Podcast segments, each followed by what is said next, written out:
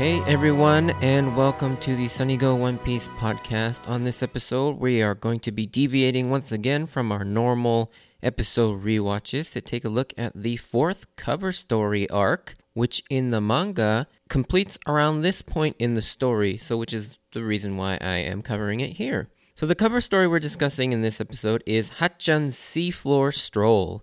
It follows former Arlong pirate octopus officer Hachi as he escapes from the Marines and goes on an undersea adventure to start his takoyaki business.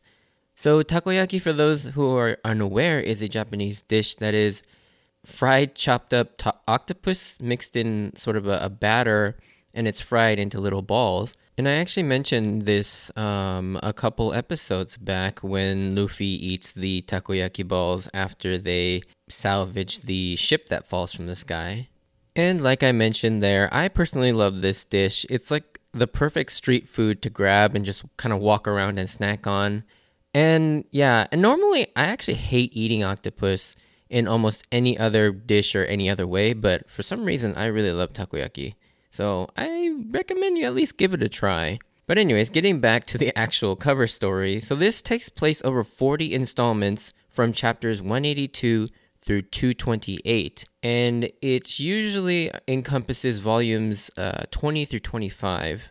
But without further ado, let's get into recapping this story. So, the cover story starts off with Hachi escaping from a marine ship after he was captured in Arlong Park, having been defeated by the Straw Hats. From there, he tries to make his way back home, and along the way, he runs into a bunch of people and creatures to help them and also make some weird trades for stuff. And so he first runs across this panda shark who has a fishing hook stuck in its mouth, and Hachi helps him out. Now, if you remember, we've actually seen a panda shark in the past, as in the Baratie arc, Yosaku is basically half eaten by one and he comes crashing through the front door in order to retrieve Luffy and Sanji to get them back to Arlong Park. And this meeting with the panda shark sets off a chain of, of trades that as it gives Hachi a piece of meat in gratitude. And Hachi then comes across a stranded man on a deserted island. And this is a really small deserted island, by the way, so I don't know how this guy's still alive. But he gives him the meat, and as a thank you, the stranded man then gives Hachi a diamond ring. now, in the next cover, we see him swim up to this place called Goldfish Empire at the bottom of the seafloor. And we see a goldfish princess who has lost her ring. And it turns out that the ring that he Hachi just got from the stranded man was hers. And so he gives that back to her. And in return, she gifts Hachi with a golden trident. and at this point, you're just like, what is happening? It's like an elaborate deep sea version of bigger or better. But so yeah, in the next few installments, we see Hachi come across this sea boar, which is basically like a fish boar hybrid. It's being chased by an even bigger sea monster, which is ironic considering the sea boar is also pretty big and probably a sea monster as well. However, after saving the sea boar, all of a sudden it pukes up a mermaid named Kami and a talking starfish named Papag. And we see Kami thanking Hachi, and for some reason the sea boar has now passed out as a result of being scared or sick from puking up the mermaid. I, I it's not quite clear to me what happened to the sea boar. If it just got sick and just passed out, because it doesn't seem like Hachi did anything to it. It just sort of got sick. We're then introduced to a Marco Fishman Pirates, which is just a group of three thuggish looking fishmen well, actually, two of them are kind of thuggish looking, and one looks really dim witted. The one on the right just looks really, I don't know, out of it. Like, if you look at him, he's just kind of like standing there with this wide eyed, like, look and just staring straight ahead and doesn't seem to have any thought going on in his head. But it seems like Hachi is old friends with these guys, or at least he knows them in some way. And without hesitation, he trades Kami and Papag for a takoyaki map which is a map that basically guides him to some sort of a takoyaki recipe. And so now he goes on this journey to find these this gekiuma takoyaki recipe or and gekiuma just means super delicious. And it's at this point I have to point out the weird cannibalistic aspect to Hachi and Octopus himself wanting to cook and eat other octopus. And I don't know that this is ever really explained. So for now, we're just going to have to accept the fact that regular octopus and fishman octopus may be different in some way. By the way, is it is it octopi? Is that what the plural of octopus is? I'm not sure. In the next panel, we see Hachi's motivation as to why he wants this treasure map and why he wants to make this really good takoyaki. And the motivation is to propose once more to this octopus fish woman named Octopako, who seems to have refused the first proposal due to his takoyaki not being up to par with her tastes. So Hachi is hoping that she will accept his proposal with this new recipe. but upon arriving at the destination, it turns out the map was a fake and it sends Hachi into a trap and pits him against this huge octopus sea monster, which Hachi promptly beats, actually. And Papag comes back to find Hachi, and he's seen frantically crying and worried about Kami. And now that Hachi is pissed off at the Marcos pirates for tricking him, he asks Papag where the Marcos are and where Kami is. We then see the Marco pirates are on their ship and getting ready to sell Kami, which is pretty dark, as it implies that she's being sold into some sort of a slavery, or, at the very least, it's some form of human trafficking, which is a pretty dark subject matter for One Piece. However, Hachi arrives just in time to punch out the Marco's ship and free Kami.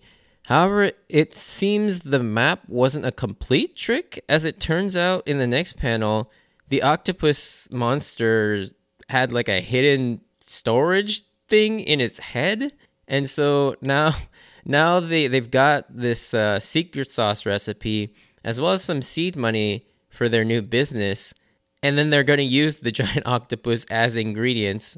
And so, this story is just so strange and wild. I mean, I it's probably the strangest out of the four so far. And I suppose it kind of explains him being comfortable with cooking up the octopus as it's about to eat them, so I mean, maybe he's okay with eating the monster before it eats him. So, yeah, there's that aspect to, to it. But yeah, with all this treasure taken from the Marcos pirates and all this uh, ingredients from this giant octopus, we now see both Octopako and Hachi, Kami, and Papag arriving at the same time at this starving catfish village, whose residents seem to be really in the dumps as their village has just been crushed by some sort of a sunken ship. And as Kami and Papag listen to the plight of the villagers, we see Hachi in the background again showing kind of his selfish ways again, trying to sneak away. And in the next installment, he runs off with the treasure to Kami and Papag's shock. However, it turns out Hachi has finally learned his lesson and has some positive character growth as he took the treasure and returned with a bunch of supplies and ingredients to finally start his takoyaki shop. But he uses it to feed and save the catfish village. And with almost everybody in the village saved, Hachi makes one final batch of takoyaki for Octopako to propose to her. But we see that her intentions are only to get the takoyaki and has no interest in Hachi, but pretends to be interested in him to get that takoyaki. And in a classic gold digger situation here, we see her true motivations and that she's not a really great person, and Hachi probably deserves better. However, just before he hands it over to Octopako, the Catfish Village elder surfaces to get his food, and it looks like he basically waited and selflessly let everybody else in his village eat before him, before coming up for his share. And so now, seeing this, Hachi has to decide whether to selflessly give the last food to Octopako and get his proposal, or selflessly give the food to the elder, who was also just as selfless in letting his entire village eat first. And Hachi, who is now basically grown into a good guy, ultimately decides to give the takoyaki to the elder and then promptly gets beaten up by Octopako, which is really sad, unfortunately. But let's be real here, though. He didn't want to be with a girl like that. Who, I mean, she doesn't deserve Hachi at this point. One thing that always st- stood out to me in this panel, though, is I love Kami's face here. It's just such an exaggerated shock face. I mean, it's got this like squared out jaw. Her eyes are like wide open, and it's just so exaggerated. And it's not something you really expect to see from like a beautiful mermaid character. Even in One Piece, you don't really see that often. So it's kind of nice to see to see Oda give give even like the the female characters these like really ugly like shock faces. However, afterwards, we see Hachi, Kami, and Papag reflecting in the sunset, with Hachi dreaming about his childhood dream of running a takoyaki stand with what looks like a young Kurobi and a young Chu. I think it's Chu. Although I don't really, it doesn't really look like Chu, but I'm not sure who else that would be. But it's kind of sad as kids, they dreamed about just, you know, having fun and running a legitimate takoyaki business. And that was a long time ago, as now they've become basically villainous pirates who torture people. However, I want to talk a bit more about this in the spoiler section. But yeah, it looks like Hachi has now, you know, gone back to his sort of roots and become much more of a good guy again. And as a reward, the next day, all the catfish return with a gift of gratitude for saving them. They built Hachi a new takoyaki stand ship with Hachi, Kami, and Papag going off and fulfilling their dream of sailing the seas and spreading their delicious takoyaki across the oceans, which is a very happy ending to this cover story. But yeah, overall, this cover story is alright. I think it's kind of funny, but it's mostly just a long string of nonsensical events spare, strung together with a like bare bones through line. And I do like seeing how it evolved Hachi's character and showed his growth from a villain to finding the good in him and helping people. Hachi has always been kind of the outlier of the Arlong pirates, as he was never outright a sadistic or villainous, you know, character like his fellow crewmates like Chu or Kurobi or even Arlong. He was always presented as a sort of comical and almost childish sort of sensibility, which made him less hateable and ultimately made it so that it was more understandable that he could be redeemed. And I definitely could not see this playing out with Chu or Kurobi, but they somehow managed to pull this off with Hachi. And I always got the sense that Hachi kind of just like wasn't necessarily like an evil person. He just sort of went along with with his crew and with Arlong and his friends, you know, Kurobi and Chu. Now, like with the last three cover stories, this will play a role later on down the line. And so this is a cover story that you should be familiar with. And also, in kind of regards to Hachi, there is a lot more to this character and sort of this underlying reason why Hachi is, you know, was an evil pirate and became good and yeah, there's actually quite a bit of nuance and depth to Hachi that will later be fleshed out. And I'll talk a little bit about it in the spoiler section. But yeah, with that, if you enjoyed this, send me a like or comment. And if you want to join me on this journey of rewatching One Piece, please consider subscribing. Feel free to check out my Instagram or uh, Twitter account at Sunny Go Podcast if you want updates of when I post new episodes, as well as see some pictures. And yeah, stay tuned for a very short spoiler section as I want to talk a little bit more about how this, obviously, this cover story plays into the future. But yeah, for those that do not want to hear that spoiler stuff, I thank you for listening and I'll see you on the next episode. See ya.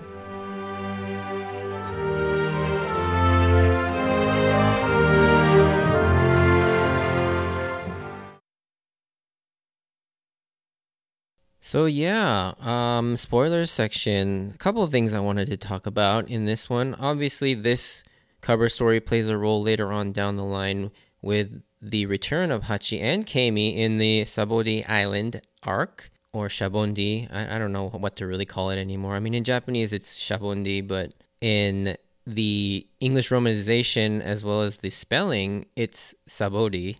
But regardless, we kind of get to see the foreshadowing of how Kami and mermaids are treated in terms of like slave trading and human trafficking, we already see that she's very sought after and that people want to capture her so that they can sell her. And we see that here right, right from the get go. And we see a much more darker version of this later on, obviously in the auction house with Doflamingo's auction house. And we see her getting captured and almost sold. obviously right now we don't have context for just how horrific that actually is. I mean, yes, slavery is bad, but when you learn who buys these, you know, the slaves, it turns out the celestial dragons or the Tenryubito, they buy them and they're just awful people. I mean, they do horrifying things to their slaves. And so we don't necessarily get the full extent of what what uh, Kami being captured here actually means in this cover story. But the other thing too is you know seeing that seeing that sort of like dream section with with Hachi like sort of just reminiscing about his dreams of running a takoyaki stand with Chu and Kurobi. It kind of you kind of feel sad like if things had worked out differently they maybe could have been good people and they could have been this like really famous takoyaki stand and it's just sad the the events that they go through in which le- leads them to becoming villainous pirates as a result of all the cruel you know racism and, and prejudice thrown against fish people along with sort of the, again the the slave trafficking that also happened to fish people not just mer, mer, mer people as well and so you know we learn the reason why Arlong exists is because of all the horrifying things that fish people have experienced. And, you know, we'll get into that more when we get to Fishman Island and, and the whole story with Jinbei and Fisher Tiger and the Sun Pirates and how Arlong basically becomes jaded and very vengeful against humans and and just the government and whatnot. So, you know, it's kind of sad to see that, yeah, Hachi was actually a pretty, you know, would have been a good person had he just, you know, grew up in different circumstances. And so, yeah, it is interesting to, to see this cover story after having seen both Sabaody Island as well as the Fishman Island arc. Both those arcs really go a long way to fleshing out not just Hachi, but the entire Arlong crew, as well as the whole fish people race. And so it's really interesting that this cover story, while it seems a little inconsequential, it just shows like what how Hachi comes back. But it it sets up a pretty like big thing in One Piece of like this whole idea of racism, slavery, and elitism that comes up later on and plays a much bigger role in the story. And so yeah, it is very interesting that it starts off in this very light-hearted and almost nonsensical cover story. But yeah, that's kind of all I really wanted to talk about, at least for now. We'll definitely get into these once we get to the Sabaody arc as well as the Fishman Island arc. And yeah, I just wanted to thank you for listening, and I'll see you on the next episode. Bye.